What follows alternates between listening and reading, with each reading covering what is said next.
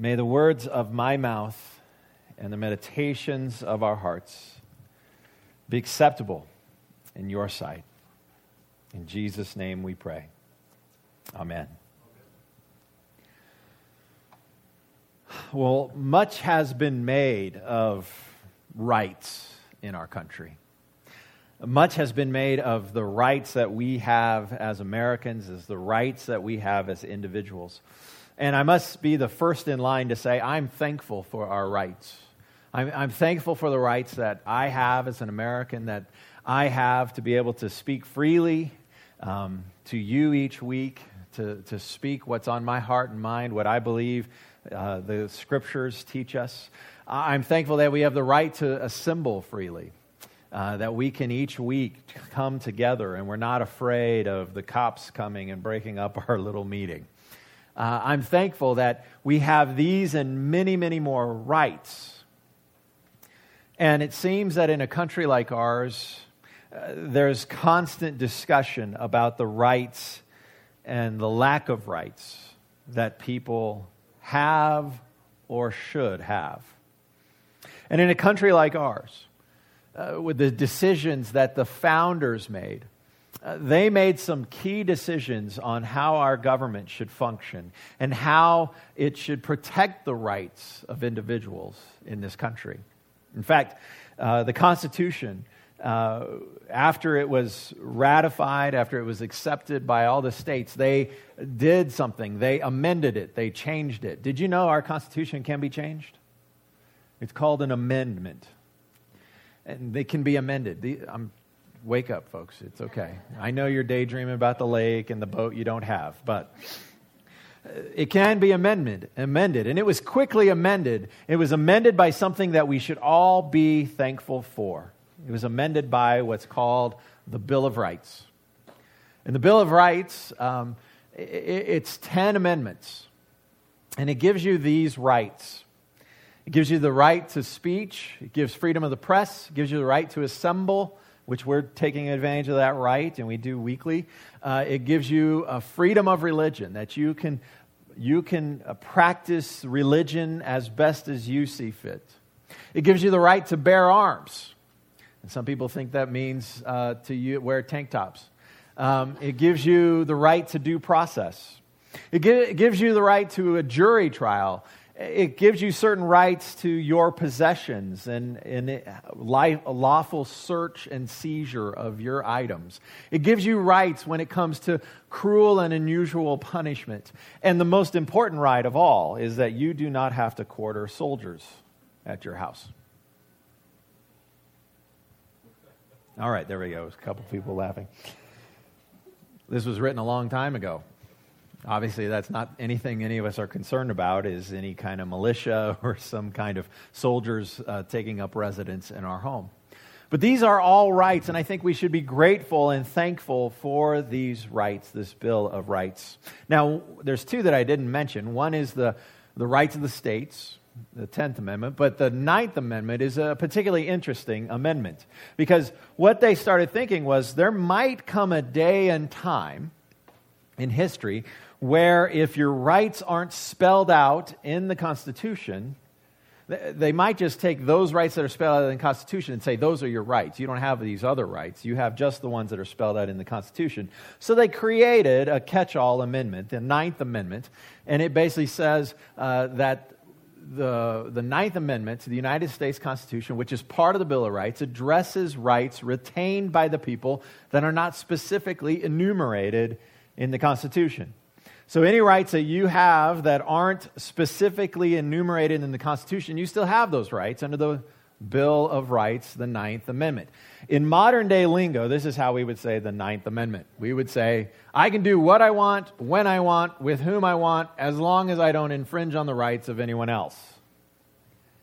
That's the Ninth Amendment. I can do what I want, when I want, with whom I want, as long as I don't infringe upon the rights of anyone else.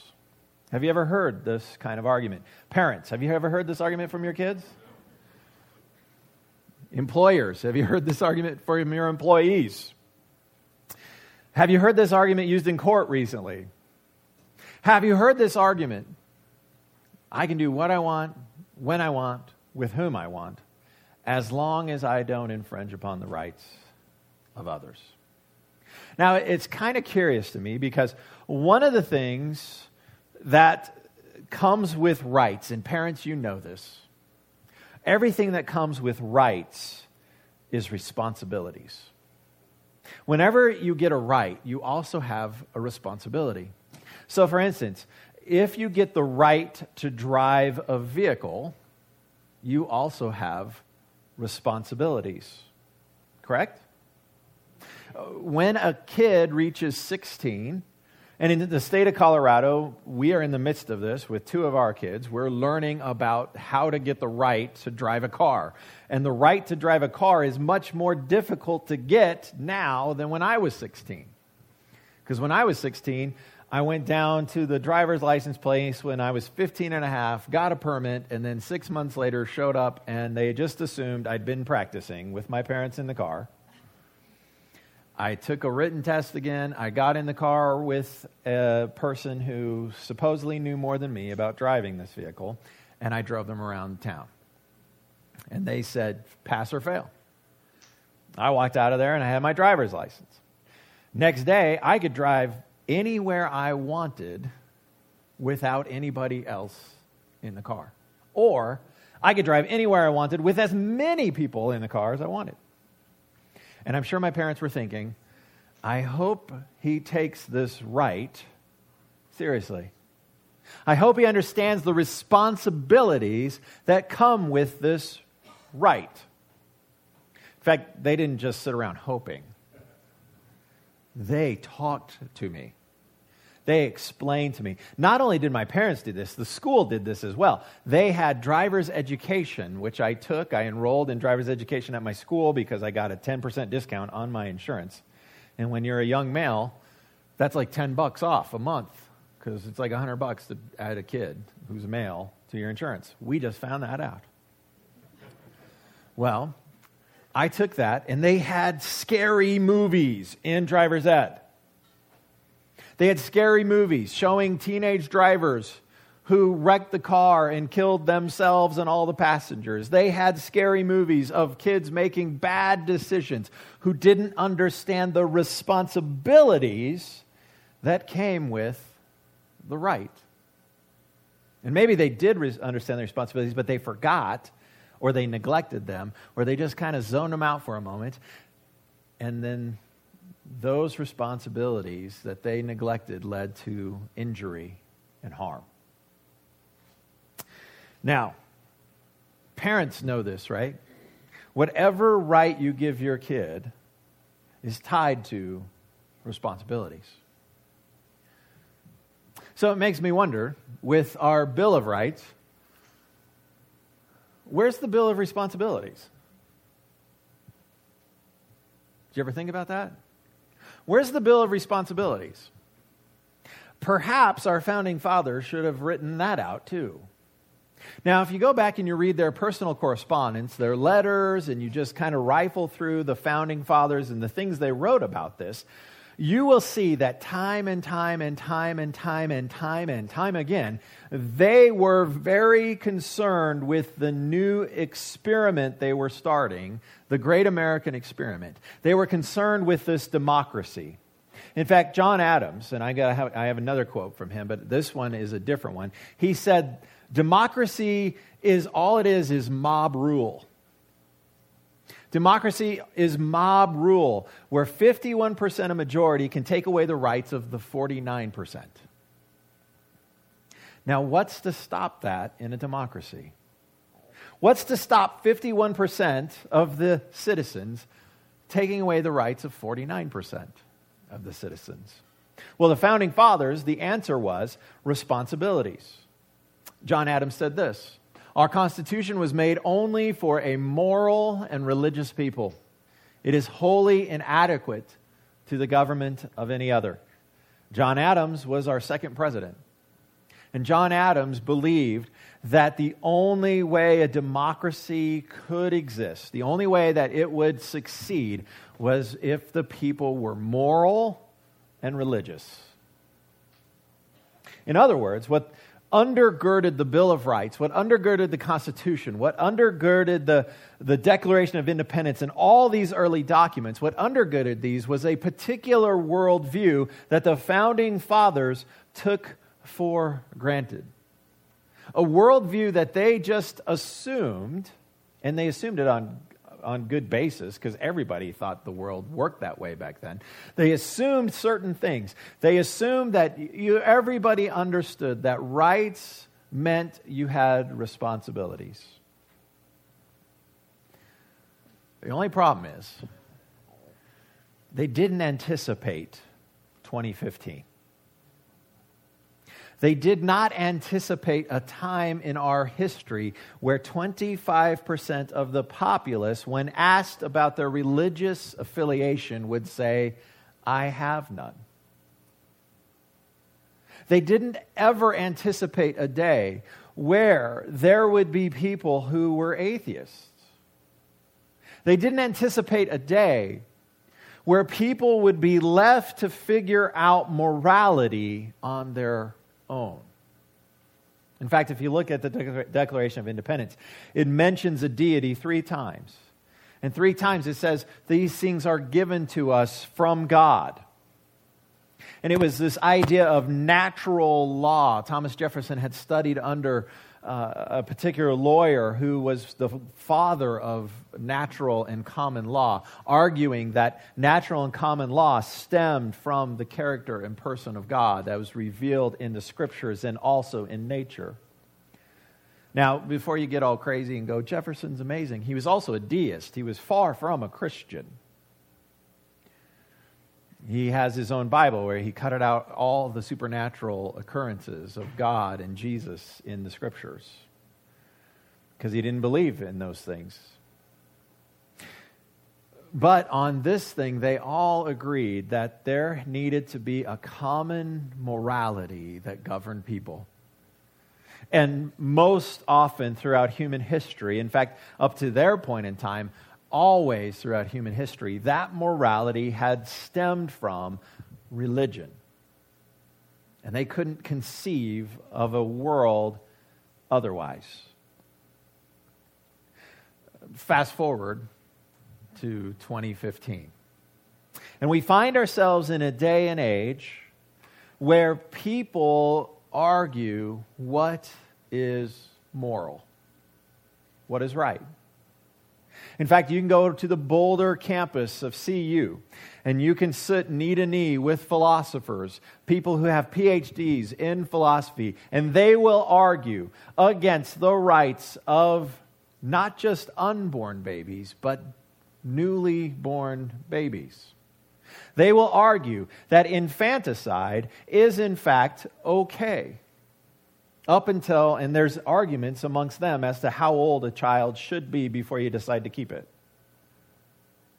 They will argue. Some will say it's within the first year you need to make the decision. Some will say it's within the first two years you need to make the decision. But there is arguments on the CU Boulder campus by people with PhDs in philosophy arguing the correct morality of killing not just unborn babies but born babies. This confuses John Adams, I would suggest.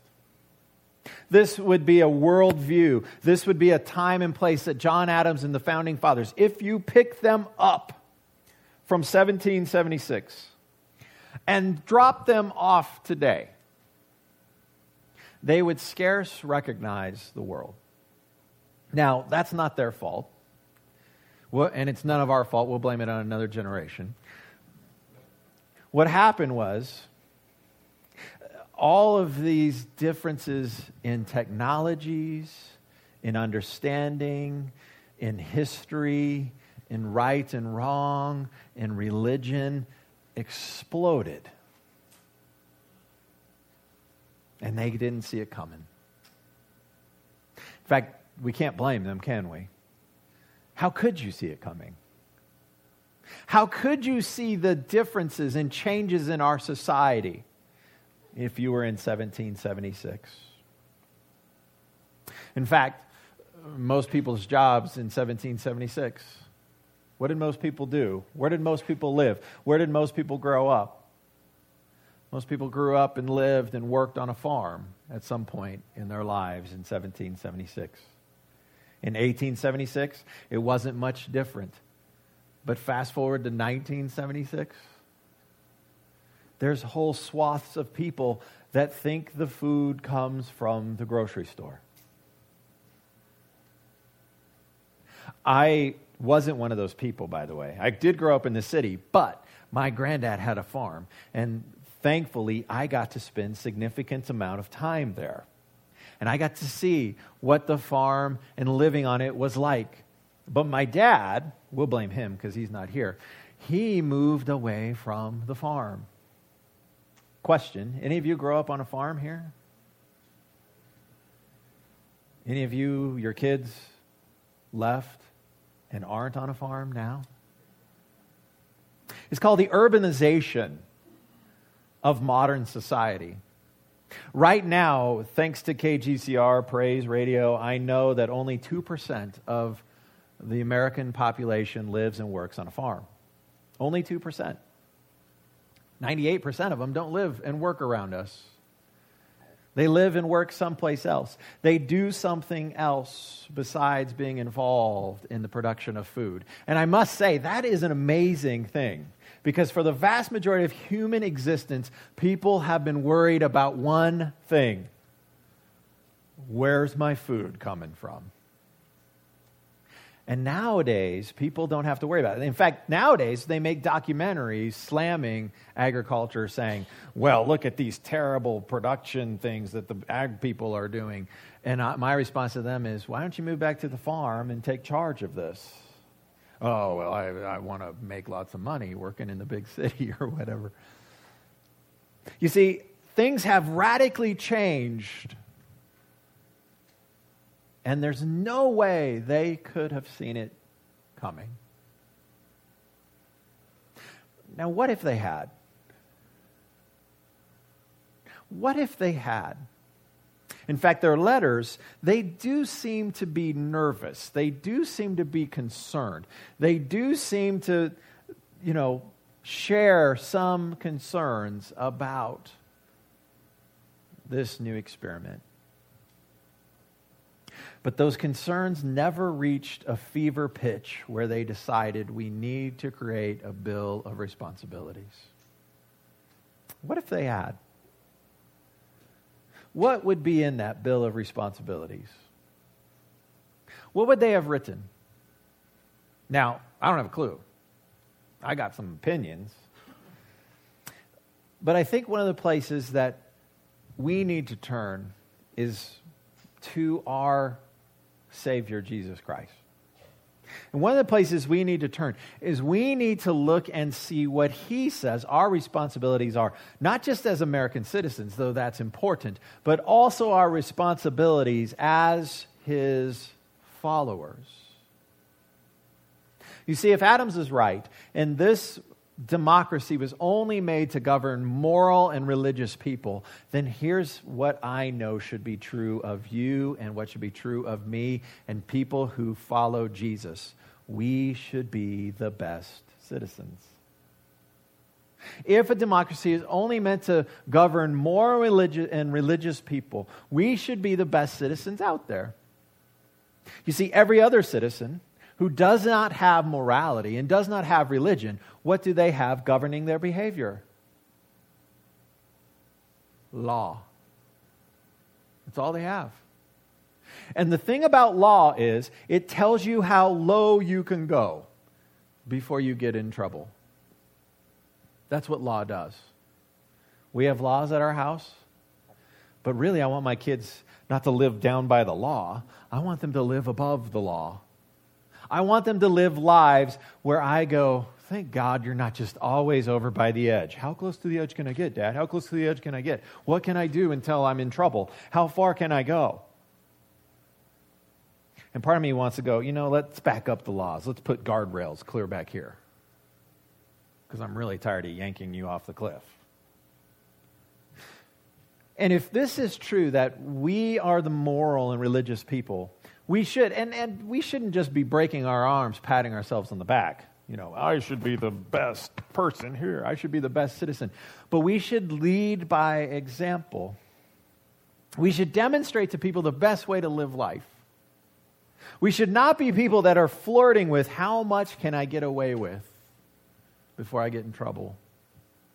We should be people that the scriptures say live above reproach. Because there's lots of things that you can do and get away with that are not good choices, not wise decisions, and far from morally correct things to do. So I want to look at some words from Jesus real quick. And, and in, this, in this story, he is in uh, Jerusalem. He's actually in the temple. He has just entered in and he has walked in and been declared by the people as king. Now, one thing I know about these kind of political uh, tensions in the ancient world, when pers- one person is declared king and there's another king who's still ruling, that king doesn't take the news well. Correct? And Jesus has been declared king. Trouble is, the Roman Empire moved away from kings into emperors. And Jesus shows up in Jerusalem, a little podunk outpost in the Roman Empire. Because the emperor the true seat of power is in Rome.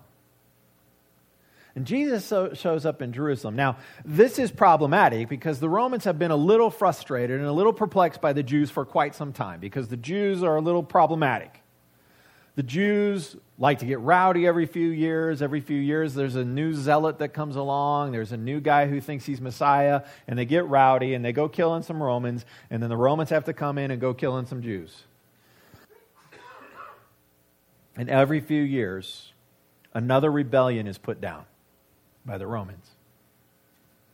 And Jesus comes along and he says, I am Messiah. I am king.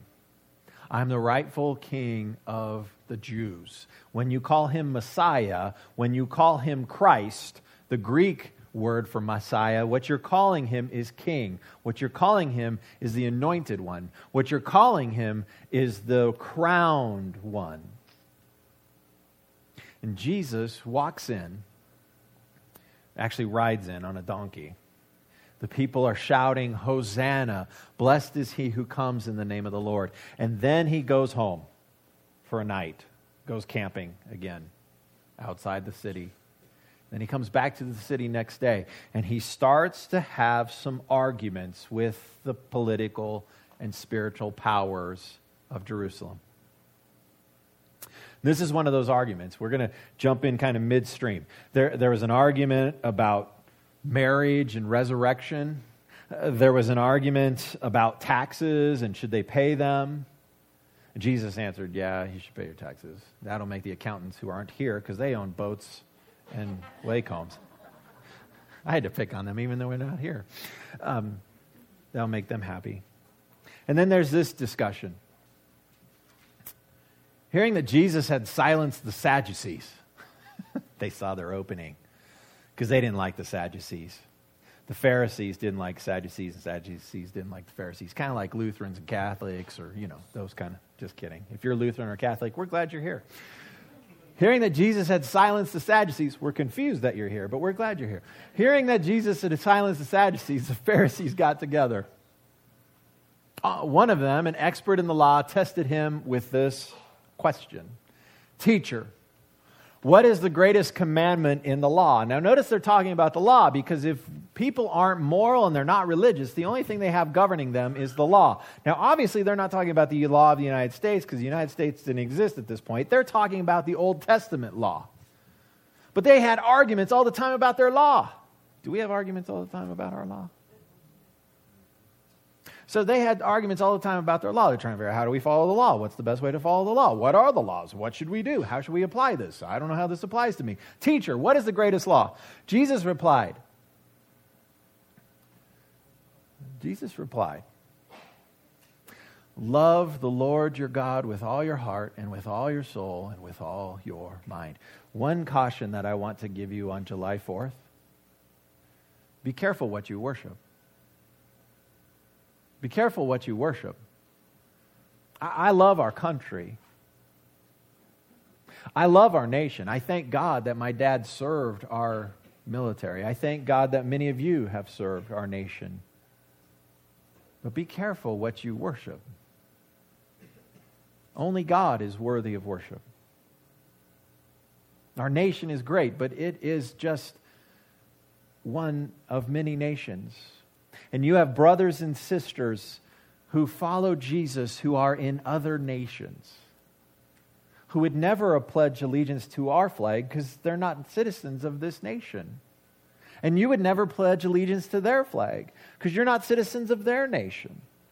But we all pledge allegiance to Christ because he trumps, he transcends nations.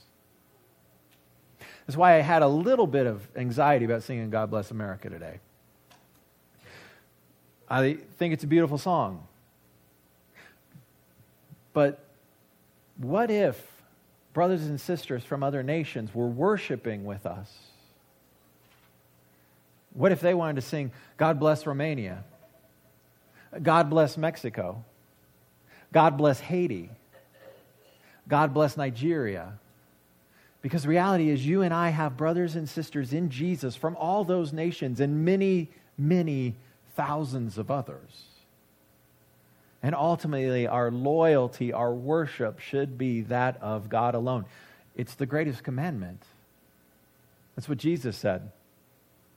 Love your God with all your heart, soul, mind, and strength. And then he says this this is the first and greatest commandment. And the second is like it love your neighbor as yourself. These are our great responsibilities. If you follow Jesus, these are your responsibilities. And it's sad to me today because most of the discussions I hear inside and outside of the church have to do with rights. Well, I have the right to do this. I have the right to do that. I have the right to do this. I can do that. I can do what I want to do, when I want to do it, with whom I want to do it, as long as I'm not infringing upon the rights of others. And I kind of think Jesus would come into that discussion and go, So glad you live in America. You live in the Disney world of world history. You are so blessed. But you have some responsibilities. You have a responsibility to love God with your whole heart, soul, mind, and strength. And I don't even think most of us wrestle with that at all. I don't think any of us lay at, awake at night fretting with, Did I love God with all I've got today? I know this because I don't lay awake at night fretting about this. I lay awake at night fretting about do I have enough money for retirement? Is my kid going to get home safe? Am I going to be able to do what I want to do tomorrow without infringing on the rights of anybody? Is somebody going to tell me that I can't do that? Is somebody going to show up and take this from me? Those are the things I lay awake at night and worry about. The second thing I don't lay awake worrying about is did I love my neighbor as myself? I usually lie awake at night because my neighbor's dog's barking at me, and I think, who's going to take care of my stupid neighbor's dog? Because I have a right to sleep. And then Jesus, every once in a while, because I'm a pastor and I'm supposed to think like this, every once in a while, his voice breaks in. And he goes, Hey, stupid. That's how he talks to me sometimes. Love the Lord your God with all your heart, soul, mind, and strength. And love your neighbor as yourself. Imagine if that had been what was in our Constitution. Imagine how different our world could be. You see, You could argue this is God's Constitution. Because these are the greatest commandments. The greatest.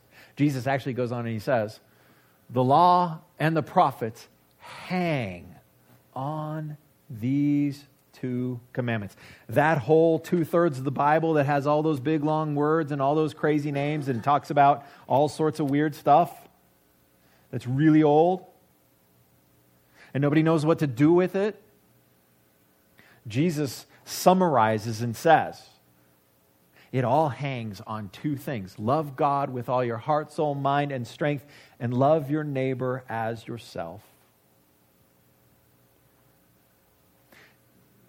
Imagine five people walking out of here today taking this seriously.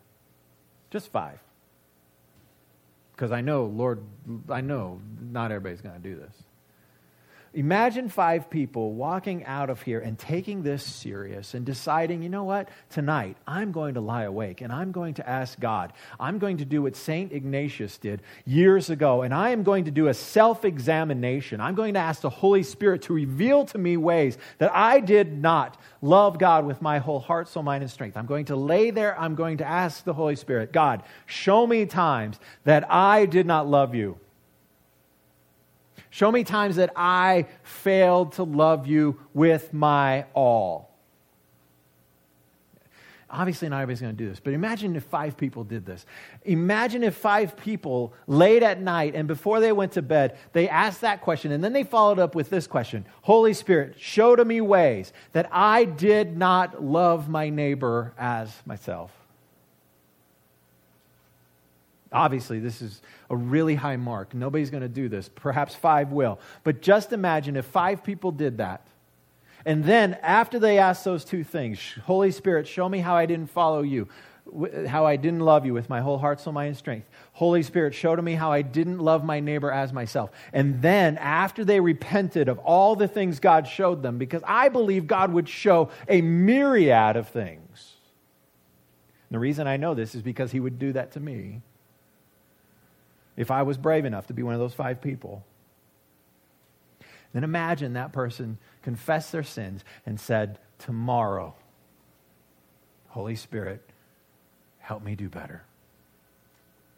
Tomorrow, Holy Spirit, the Spirit that helped Jesus walk out of the grave alive, help me love God with my whole heart, soul, mind, and strength, and help me love my neighbor as myself.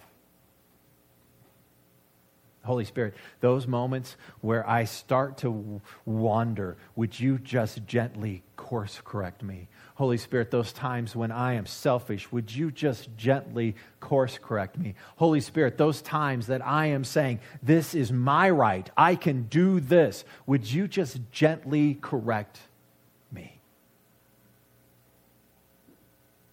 Imagine if five people did that.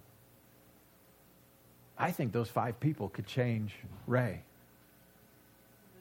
I, I think those five people could change Yuma County. Reason I think five people could do it because Jesus did it with, with 12. So maybe we need 13 or 14. But Jesus did it with 12. And they were pretty pathetic before he died for them. They were pretty lousy and lost before the Holy Spirit came and filled them. And then Peter got up on Pentecost.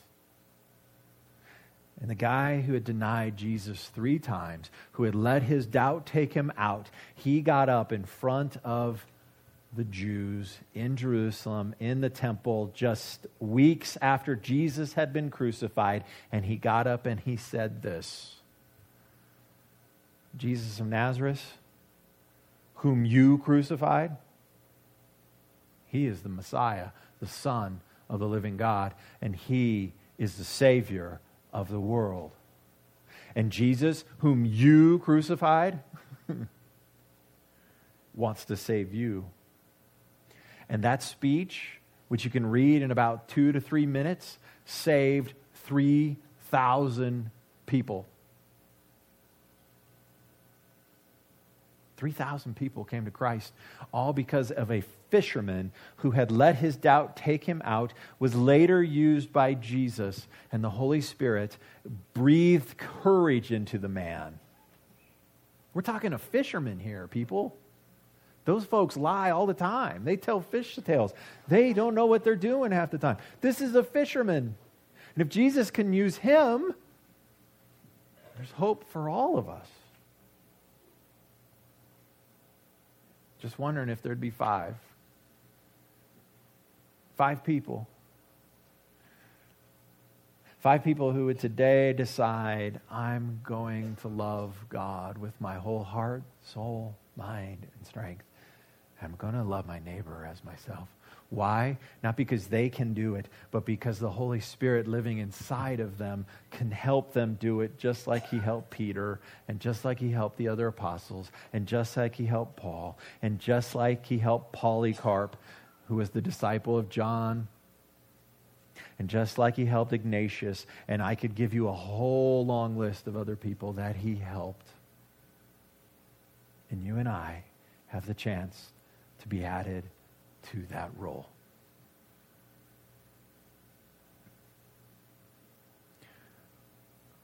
So, what say you? Is it going to be about your rights? Is it going to be about your responsibilities? Let us pray. Heavenly Father, thank you that uh, you have blessed us with so many rights and better rights than any nation could ever grant us. You have given us the right of adoption as your sons and daughters, that everything that you have at your disposal is ours. We are heirs of your kingdom, of your promises, of your riches, of your glory. Thank you that you have also given us freedom of fear of death. No nation can give that to its citizens. Thank you that we do not have to fear our death in the manner in which it will occur, when it might happen, that you have freed us of that concern. Thank you that you have given us freedom from our sin, that no law can legislate this, that we are now new creatures in Christ, and we can obey your laws freely.